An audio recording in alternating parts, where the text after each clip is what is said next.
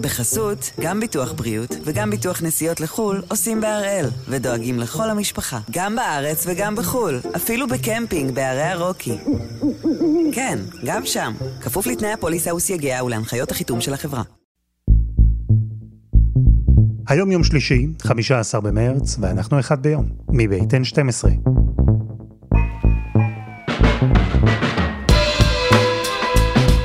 אני אלעד שמחיוף, ואנחנו כאן כדי להבין טוב יותר מה קורה סביבנו, סיפור אחד ביום, כל יום.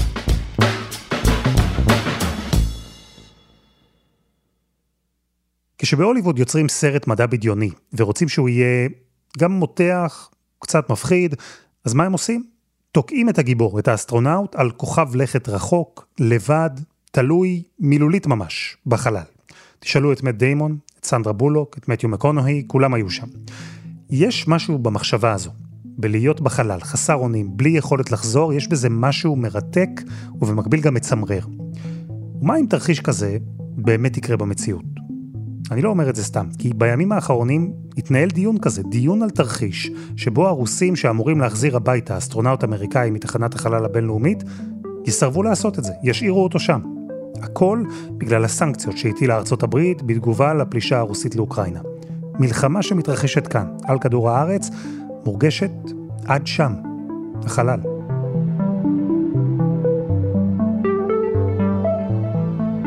אז הפעם אנחנו עם הסיפור של תחנת החלל הבינלאומית. איך יריבות קשה בין שתי מדינות הפכה לאי של שלום, אי שעכשיו, אולי, הופך שוב למקום שבו שתי המדינות האלה מנסות לנצח אחת את השנייה.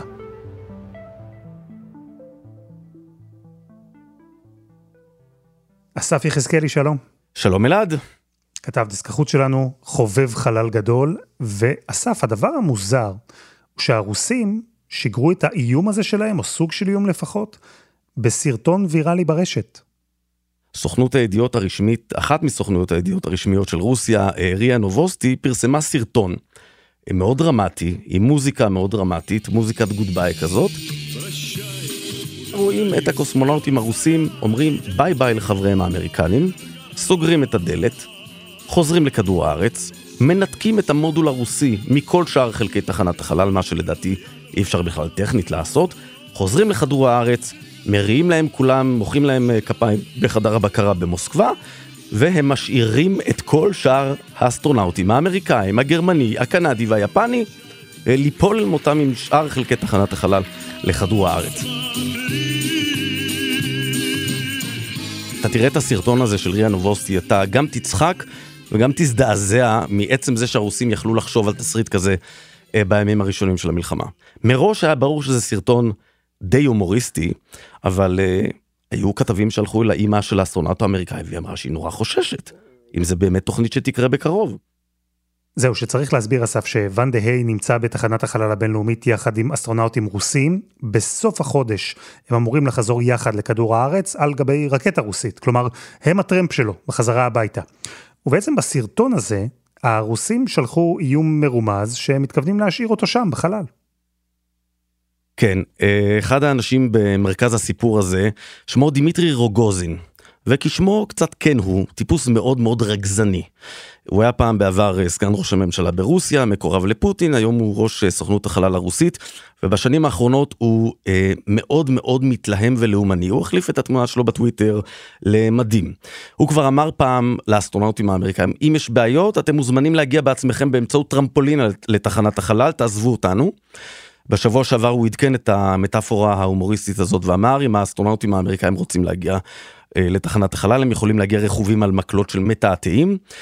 ובפני מחוקקים של הדומה בשבוע שעבר הוא אמר, מבחינתי, תחנת החלל הבינלאומית אמורה להתחיל להתפרק בשנת 2026, יעלה המון כסף לתחזק אותם, זה מיזם שלא נותן לנו שום ערך, אנחנו צריכים לייצר תחנת חלל רוסית עצמאית משלנו, ותחפשו אותי. כל יום הוא ממציא משהו חדש שמעצבן את האמריקאים, ובנס עמודים שקשה מאוד, מאוד מאוד, לעבוד מולו. אבל בכל מה שקשור לניהול השוטף של תחנת החלל, זה עובד בסדר. עובד או עבד? כי הנה, מסוכנות החלל הרוסית יצא עכשיו, סביב המתיחות בין רוסיה הברית, האיום הזה להשאיר אסטרונאוט אמריקאי בחלל. זה עשה הרבה בלאגן, עד כדי כך שאילון מאסק, הבעלים של ספייסקס, אמר שהוא מוכן לשלוח רקטה באופן פרטי להביא את האסטרונאוט הביתה, אם הרוסים באמת יממשו את האיום הזה שלהם. אני רוצה לעדכן אותך אלעד אה, על החדשות החשובות ביותר של הבוקר בחזית החלל.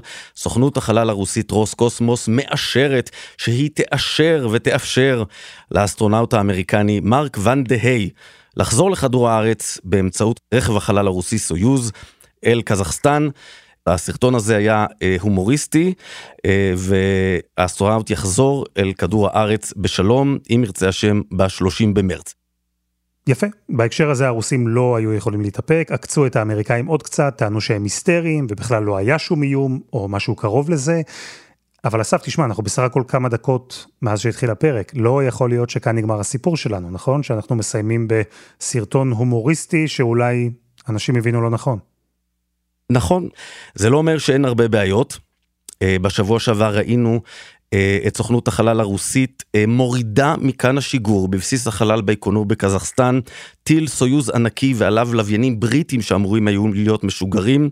לא לפני שבצעד מאוד מאוד מתוקשר קילפו מהם את הדגלים האמריקאים ואת הבריטים ואת הקנדים ואת היפנים והשאירו עליהם רק את הדגל של, אה, אה, של הודו שנמנעה בהצבעה במועצת הביטחון. ציירו על הטרנספורטר הגדול שלקח את הטיל הענקי הזה בחזרה למחסן את ה-Z המפורסם של הנגבשים הרוסיים באוקראינה ואמרו חבר'ה לבריטים שאחראים על הלוויינים האלה אנחנו שומרים לכם את הטיל הזה במחסן עד שנה. אחרי שנה נראה. אז זה לא אירוע חד פעמי. זה לא רק סרטון הומוריסטי שאולי יצא מפרופורציות. ברור שהמתיחות בכדור הארץ מגיעה כבר למעלה, מילולית למעלה, לתחנת החלל. לאן זה הולך? התשובה לשאלה הזאת היא כמו התשובה לשאלה מה יהיה באוקראינה מחר או בעוד שבוע, אנחנו לא יודעים.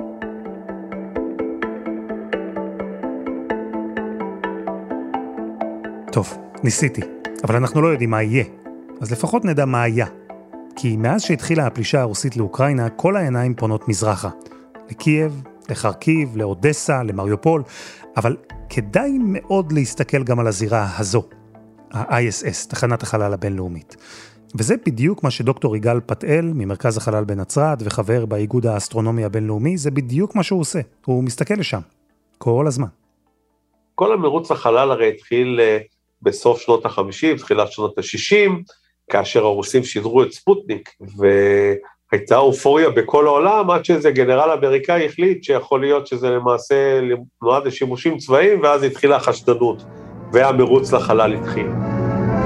This Redstone missile is the center of world attention as Commander Alan B. Shepard Jr. watches some final preparations.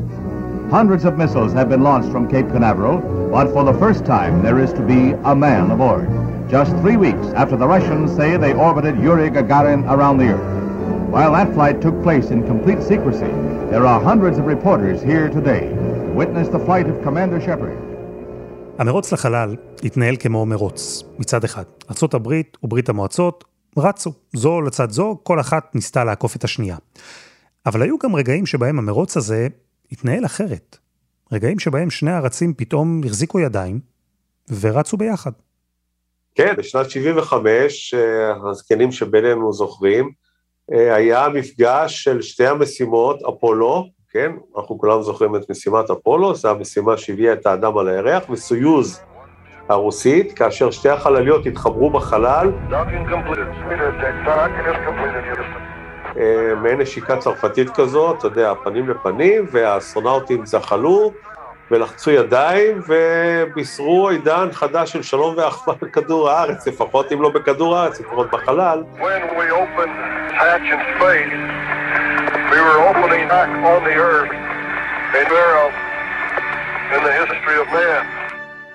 שם באמת התחיל שיתוף הפעולה, וזה היה באמת אה, רגע, אני זוכר את זה, רגע מאוד מרגש, שאמריקאים ורוסים נפגשים ולוחצים ידיים, לפחות אם לא על כדור הארץ, אז אה, בחלל. הרגע הזה, הרגע שבו אסטרונאוט אמריקאי וקוסמונאוט סובייטי נפגשו בחלל בעיצומה של המלחמה הקרה, הרגע הזה סימן שהחלל הוא מקום אחר, הוא מקום שבו המלחמות שמתרחשות למטה הן לא רלוונטיות. זה מקום שבו אויבים, יריבים, הם יכולים לעבוד ביחד. אבל בזמן שהאנשים הסתדרו יופי בחלל, לכל אחד עדיין היה את הבסיס שלו. לאמריקנים הייתה את תחנת החלל סקיילאב, ולסובייטים הייתה את מיר. כשהתפרקה ברית המועצות, הקוסמונאוט הרוסי שהיה שם, פשוט לא היה כסף להחזיר אותו. והוא היה שם משהו כמו 311 יום, 310 ימים, אני כבר לא זוכר בדיוק, שהוא היה בתחנת החלל ולא יכלו להחזיר אותו, ובסוף הוא חזר. וכשהוא חזר הוא היה כל כך מסכן, הייתה לו בריחת סידן, הוא בקושי עמד, בקושי תפקד,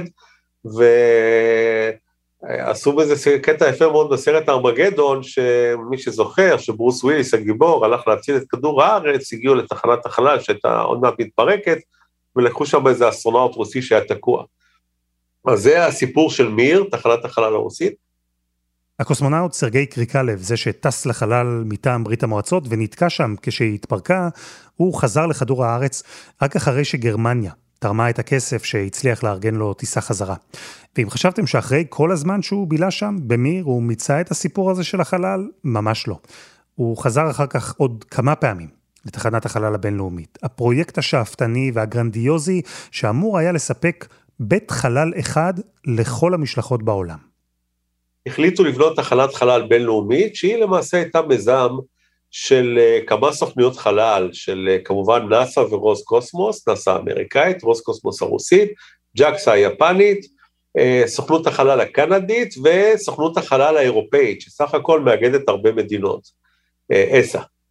ותחנת החלל נבנתה שלב אחרי שלב, כאשר חלליות וטילים רוסים אה, ואמריקאים למעשה תספקו אותה, הביאו את החלקים חלק אחרי חלק, לקח הרבה שנים לבנות אותה, והיום התחנת חלל מתפקדת ב-16, 17, 18 שנים האחרונות, בכל רגע מסוים יש אדם בחלל שהוא בתחנת החלל, וזה משהו מדהים.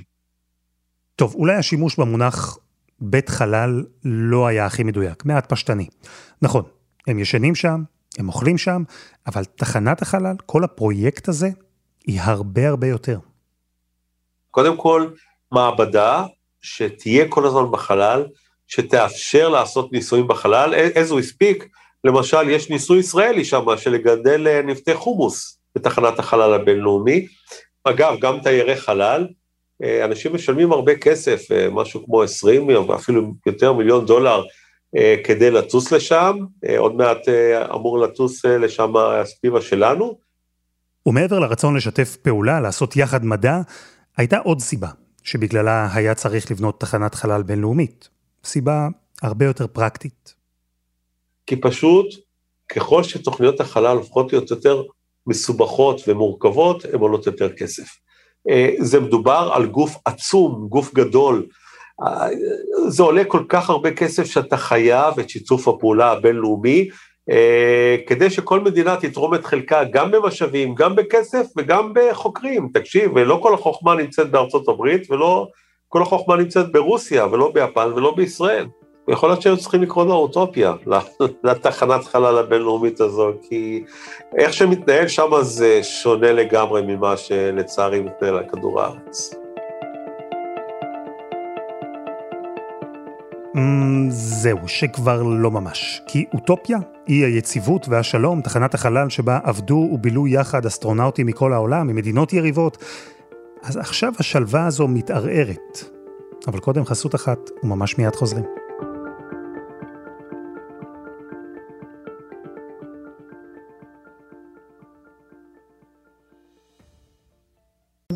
בחסות, גם ביטוח בריאות וגם ביטוח נסיעות לחו"ל עושים בהראל, ודואגים לכל המשפחה, גם בארץ וגם בחו"ל, אפילו בקמפינג בערי הרוקי.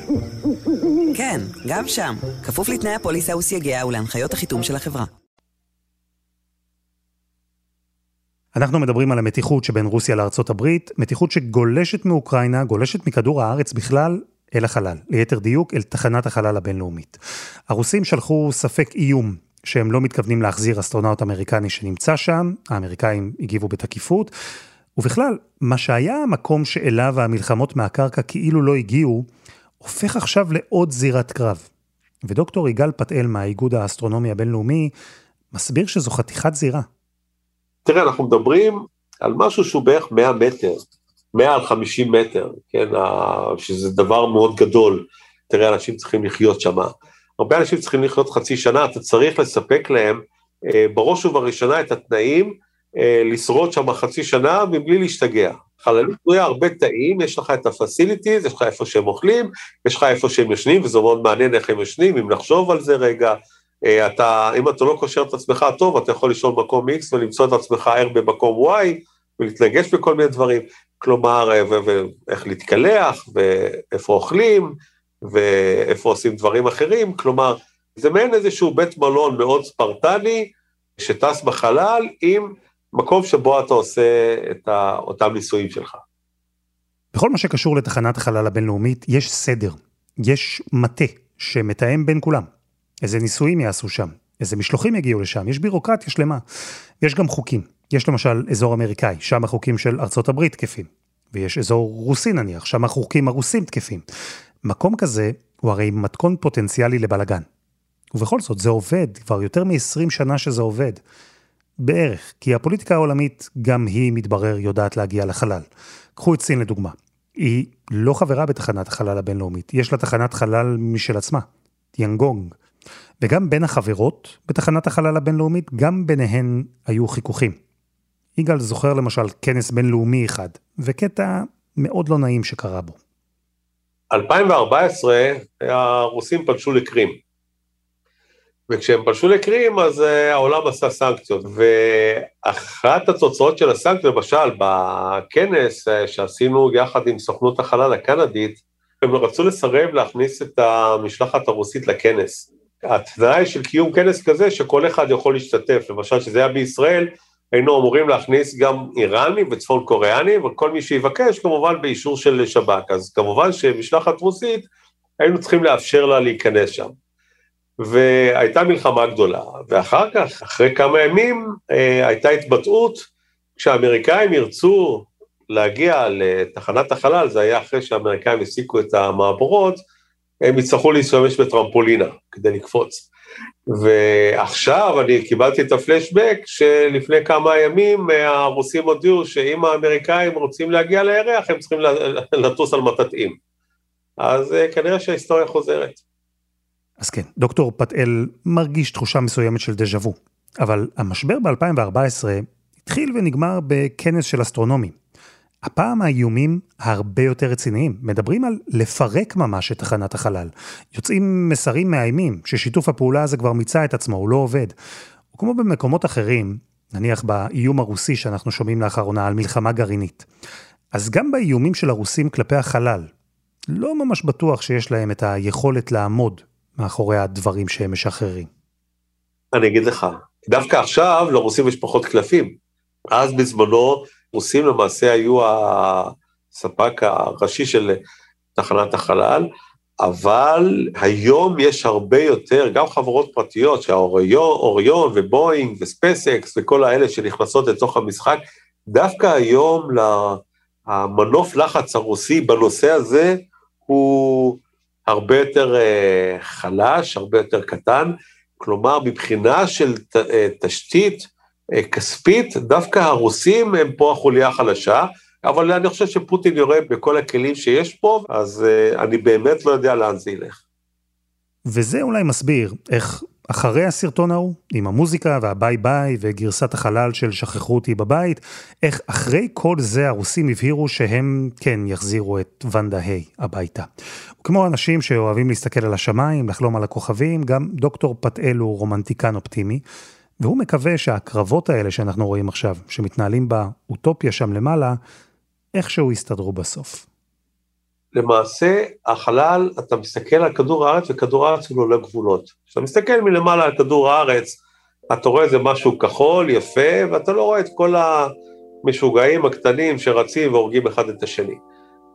ומאז ומתמיד, תראה, כשמדברים על החלל, וכשאתה מדבר עם רוסי או סיני או צפון קוריאני או עיראקי או איראני, לכולם יש את אותה, בוא נגיד, אותה שריטה של אותה סקרנות ולאהוב את המדע ולאהוב את החלל.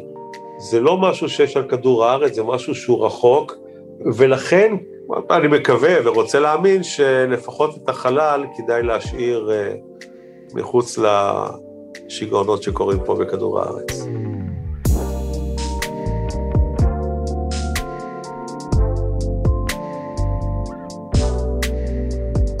וזה היה אחד ביום, מבית N12. תודה לדוקטור יגאל פתאל ולאסף יחזקאלי. העורך שלנו הוא רום אטיק, תחקיר והפקה רוני ארניב, עדי חצרוני ודני נודלמן. על הסאונד יאיר בשן שגם יצר את מוזיקת הפתיחה שלנו, ואני אלעד שמחיוף. שימו לב, יונה לייבזון, היא תהיה כאן מחר.